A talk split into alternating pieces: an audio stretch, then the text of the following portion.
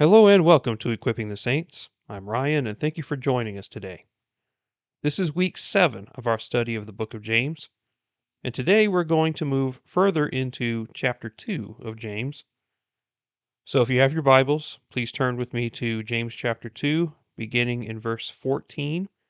And today we're going to read up to verse 20. And as you're doing that, let me go ahead and open us up with a word of prayer. Lord Heavenly Father, as we enter into your presence this morning, please quiet our hearts. Please silence the thoughts of our minds that are contrary to you, that are distracting us from spending time with you this morning. We thank you, Lord, for this new morning. We thank you for renewing a passion within us for your word and bringing us here. We thank you, Lord, for giving us a saving faith. And we need to understand, Lord, that it is not a faith that is by itself, but there needs to be a working faith, a saving faith, because any other kind of faith is a dead faith. It is not real and it does not save. Please help us to understand this more today as we enter into your word. And please allow the Holy Spirit to teach us. In Jesus' name, amen. Okay, let's read the scripture for today beginning in verse 14, James chapter 2. What use is it, my brethren, if someone says he has faith, but he has no works? Can that faith save him? If a brother or sister is without clothing and in need of daily food, and one of you says to them, Go in peace, be warmed and be filled, and yet you do not give them what is necessary for their body, what use is that? Even so, faith, if it has no works, is dead, being by itself. But someone may well say, You have faith, and I have works. Show me your faith without the works, and I will show you my faith by my works. You believe that God is one. You do well. The demons also believe and shudder. But are you willing to recognize, you foolish fellow, that faith without works is useless? May the Lord bless the reading of His Word. So today we came to a very provocative piece of Scripture here that has caused a lot of divisions among not only Protestant circles, but also one of the major differences between the Protestant movement and the Catholic Church. And so we need to understand this piece of scripture very carefully in order to ensure that we have a faith that is legitimate. And so we start off our reading today with a couple of very important questions that James poses to us. What use is it? In other words, what good is it? What value does it have? What good is it, my brethren, if someone says he has faith, but he has no works. Can that faith save him? And so, what he's going to be doing is spending the rest of his time, not only in today's reading, but also in our next reading, in answering that very question Can that kind of faith that has no works save you? Now, as we've seen, James has spent quite a bit of time already developing an important understanding of what true religion is, right? We saw that it is demonstrated in obedience and in good works. But additionally, faith, and I'm talking about real faith, will make a difference in the way that we speak, the way that we listen to God's word, the way that we endure trials, and the way that we reject favoritism or partiality. These are all signs of a transformed life, something that is different from the patterns of this world. And so there should be evidence in the way that we conduct ourselves, the way that we approach God's Word, and the way that we interact with the world around us. There should be evidence of a transformed life. And this evidence of a transformed life is what we call works. And so we're going to expand upon that idea for the next couple of sessions in order to get a full understanding and a deeper grasp of what James is speaking about today. Now, James doesn't come right out to say it, but what he is saying is that there is a faith that is legitimate, but yet at the same time, there is also a faith that may appear to be legitimate, but is a false faith. It is not what we would call a saving faith. Now, to be clear, if a transformed life is evidence of a saving faith, then a non saving faith is composed of truths that we might get from God's Word, but yet has no impact on our lives or the way that we conduct ourselves. So while the works themselves do not save you, which is something that James is going to conclude near the end, there should be a demonstration of your faith in our everyday lives. Any other kind of faith, as James says, is dead. It is useless. It is worthless. It is an illusion that we've built for ourselves.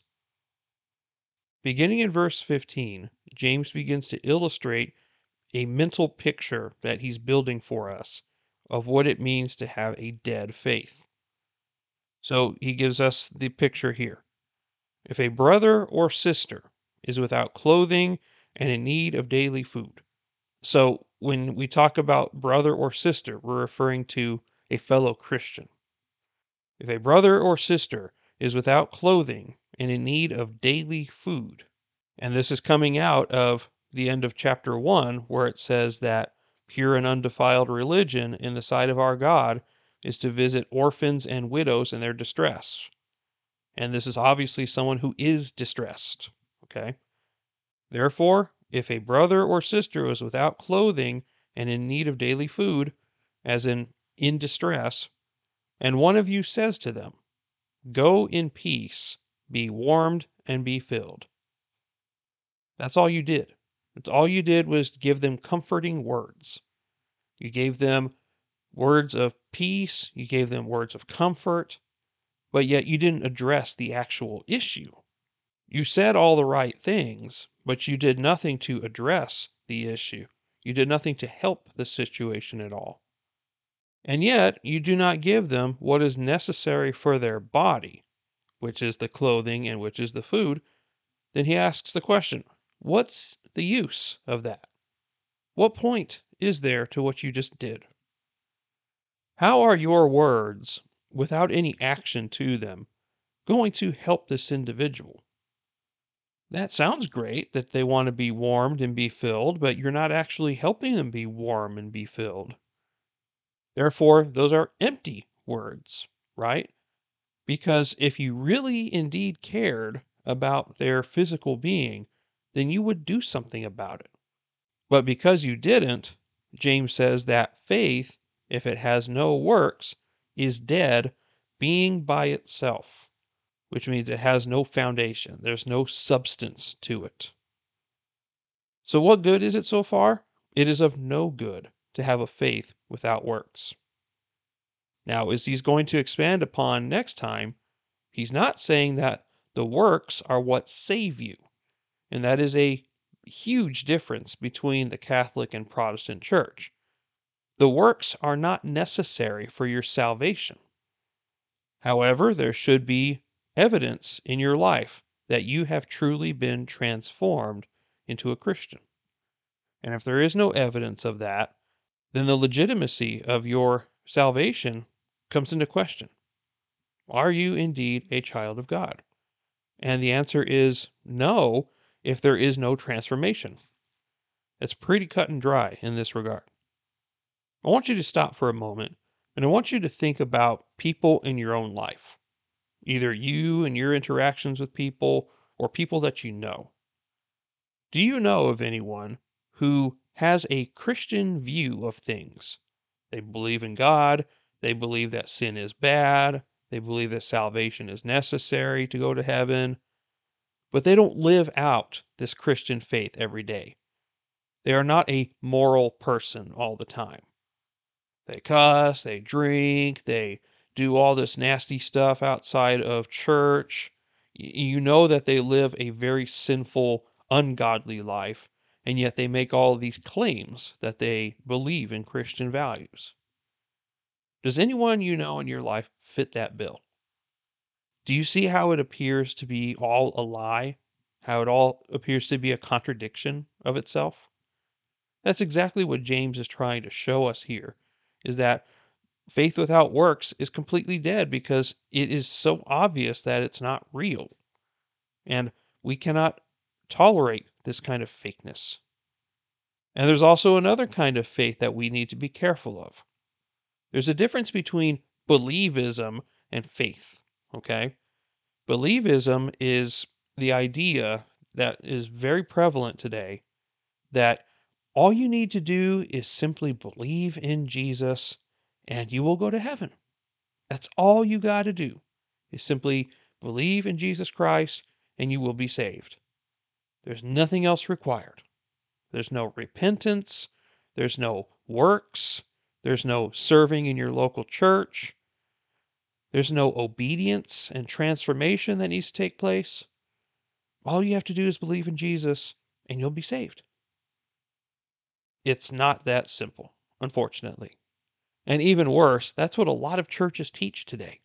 This form of easy believism, where there is no substance, there's no responsibility, there's no cost to following Christ. And yet, the Bible doesn't speak about this kind of believism. That is not legitimate faith. What does Jesus himself say? Is that if anyone wants to follow after me, one must take their cross daily, deny themselves, and follow him. That is what is necessary in order to be a true disciple of Jesus.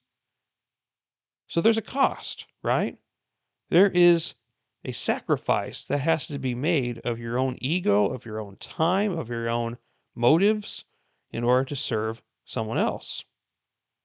And if there's no evidence of that in your life, that you even care about that kind of stuff, then what you believe is all a lie. Jesus has to come before everything else.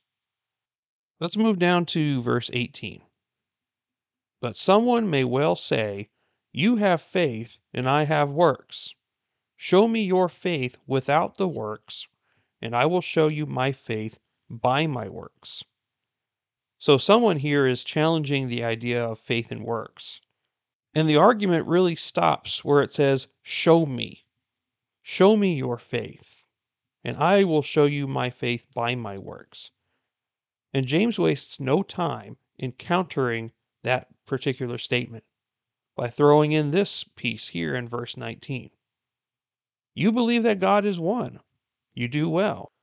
Now, normally when I read the Bible, I hear it in a human voice in my head. That's just how I do it. But when I read this, I hear it in a sarcastic tone. And I hope you hear it that way too, because that's how James intends it. You believe that God is one.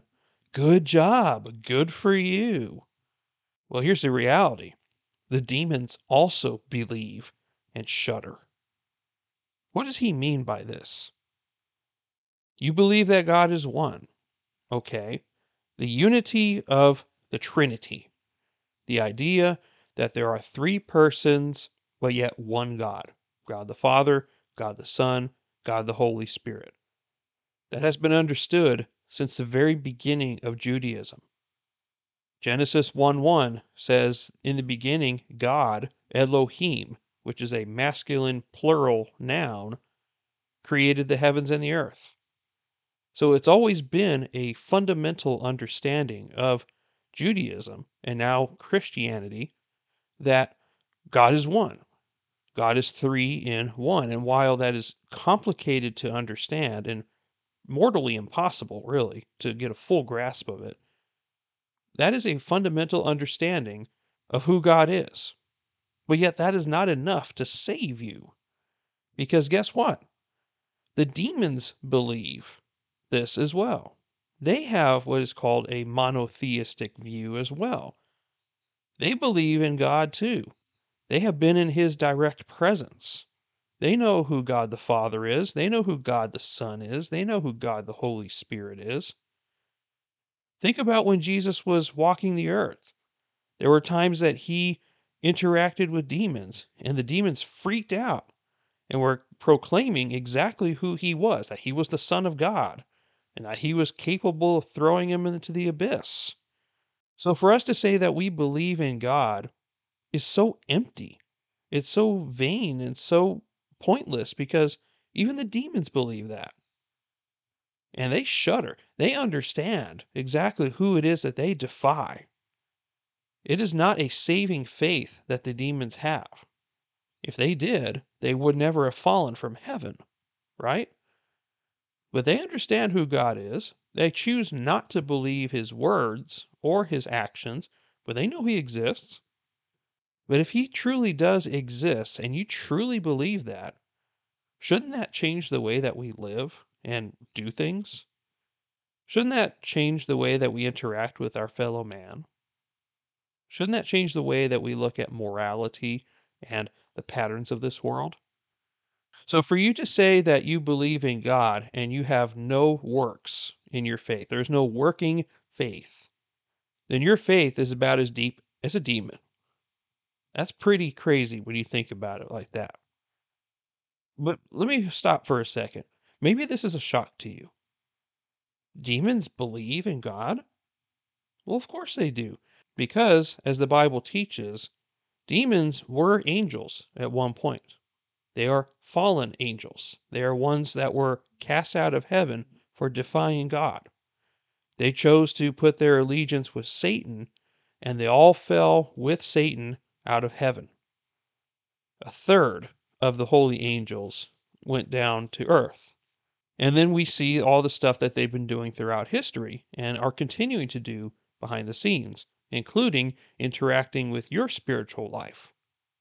They are constantly on the attack. They are prowling around like a roaring lion, seeking someone to devour. They are actively trying to destroy you. That is why so often our lives as Christians are called spiritual warfare, because that is the reality of our situation. But here's a very potent example of this kind of faith and understanding that demons have. For one, they are spiritual beings, and they're immortal. They are not capable of dying by old age. They have been around since before Adam and Eve were out of the garden. And so they are very smart. They're a lot smarter than we are, and they have a lot more power than we do. Our God is infinitely greater, let's be clear, but on our own, we will be defeated by demons. But not only that, but demons know the scripture. Think about what Satan did with Jesus in the wilderness. When he tempted Jesus those three times, there was one time where Jesus was challenged by Satan with Scripture.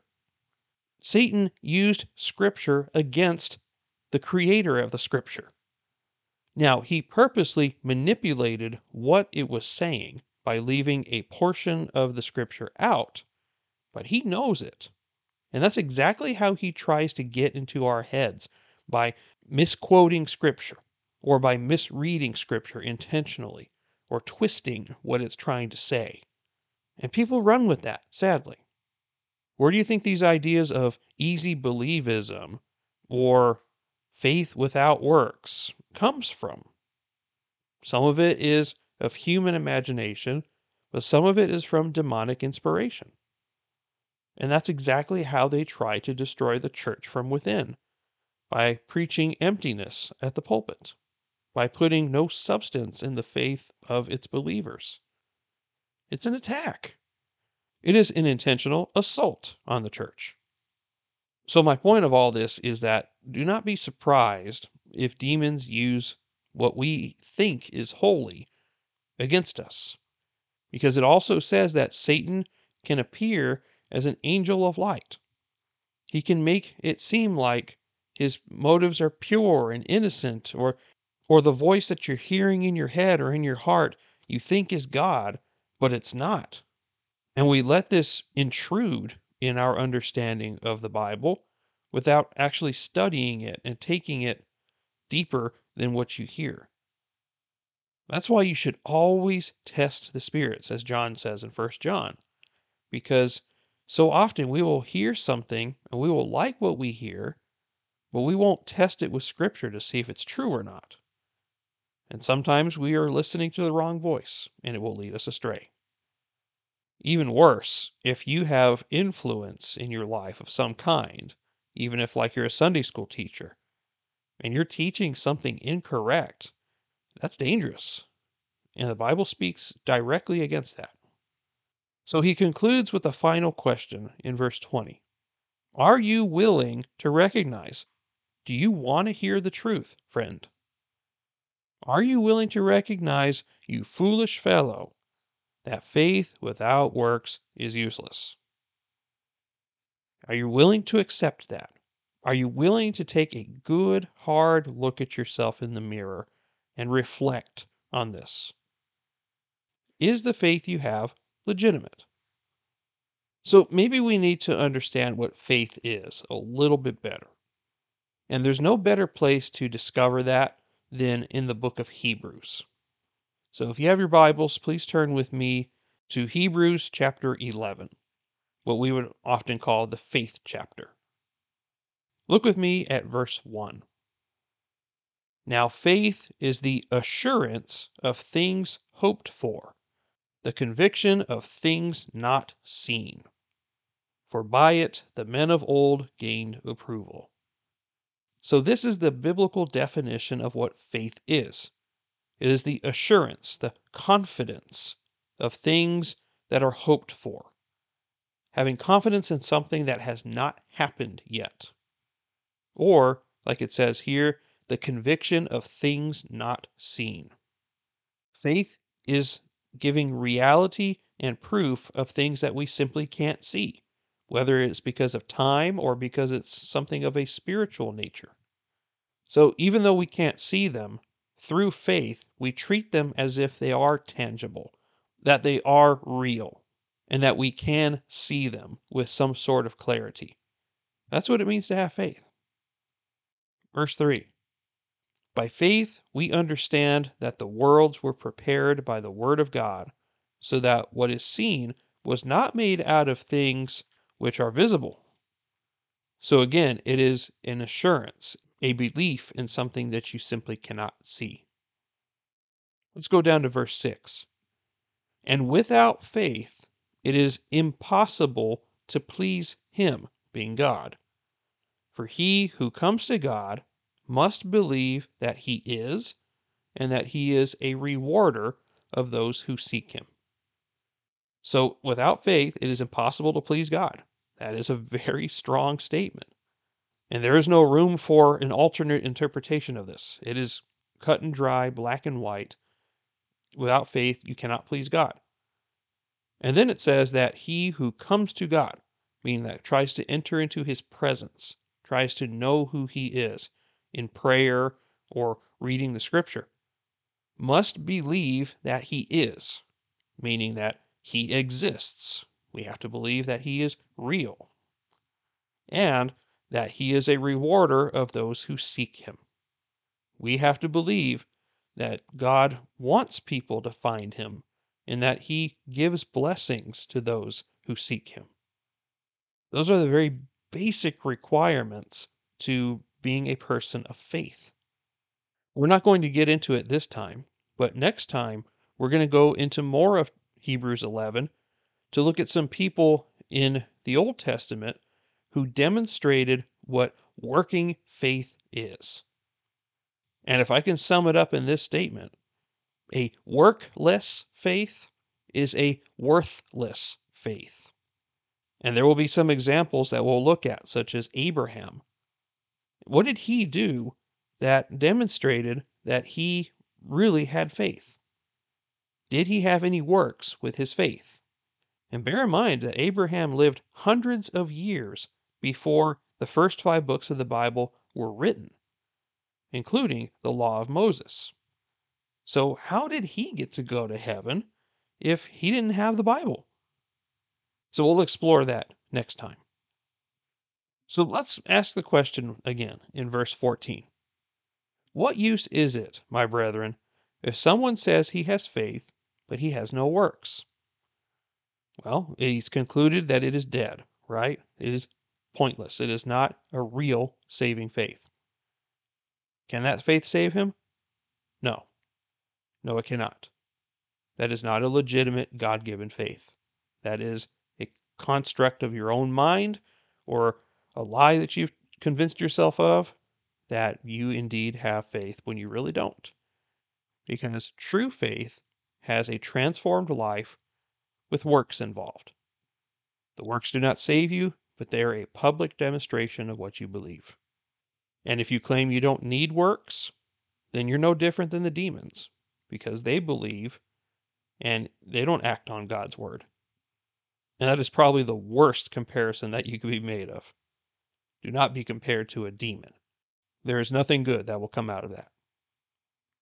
And with that, I think this is a good place to stop for today. Again, if you have any questions or comments, please send me an email. It is in the description of this podcast. Whether you've noticed or not, I have been starting to upload some of my older episodes onto YouTube. And so you're welcome to follow me on YouTube as well, share with your friends. Maybe it's a little easier to share this podcast with people through YouTube, which is why I did it to begin with. The more people that know the truth, the more people we have fighting for God. And that's the whole point of why I do what I do. I want to see God glorified through whatever small ways that I can help. And so your prayers are appreciated, your sharing is appreciated, and of course, your participation in taking the scripture seriously is most appreciated. I don't want any glory or attention for myself. I just want God to be glorified. And that's all that I have for today. Thank you for listening. I'm Ryan, and we'll see you next time. Take care, and God bless you.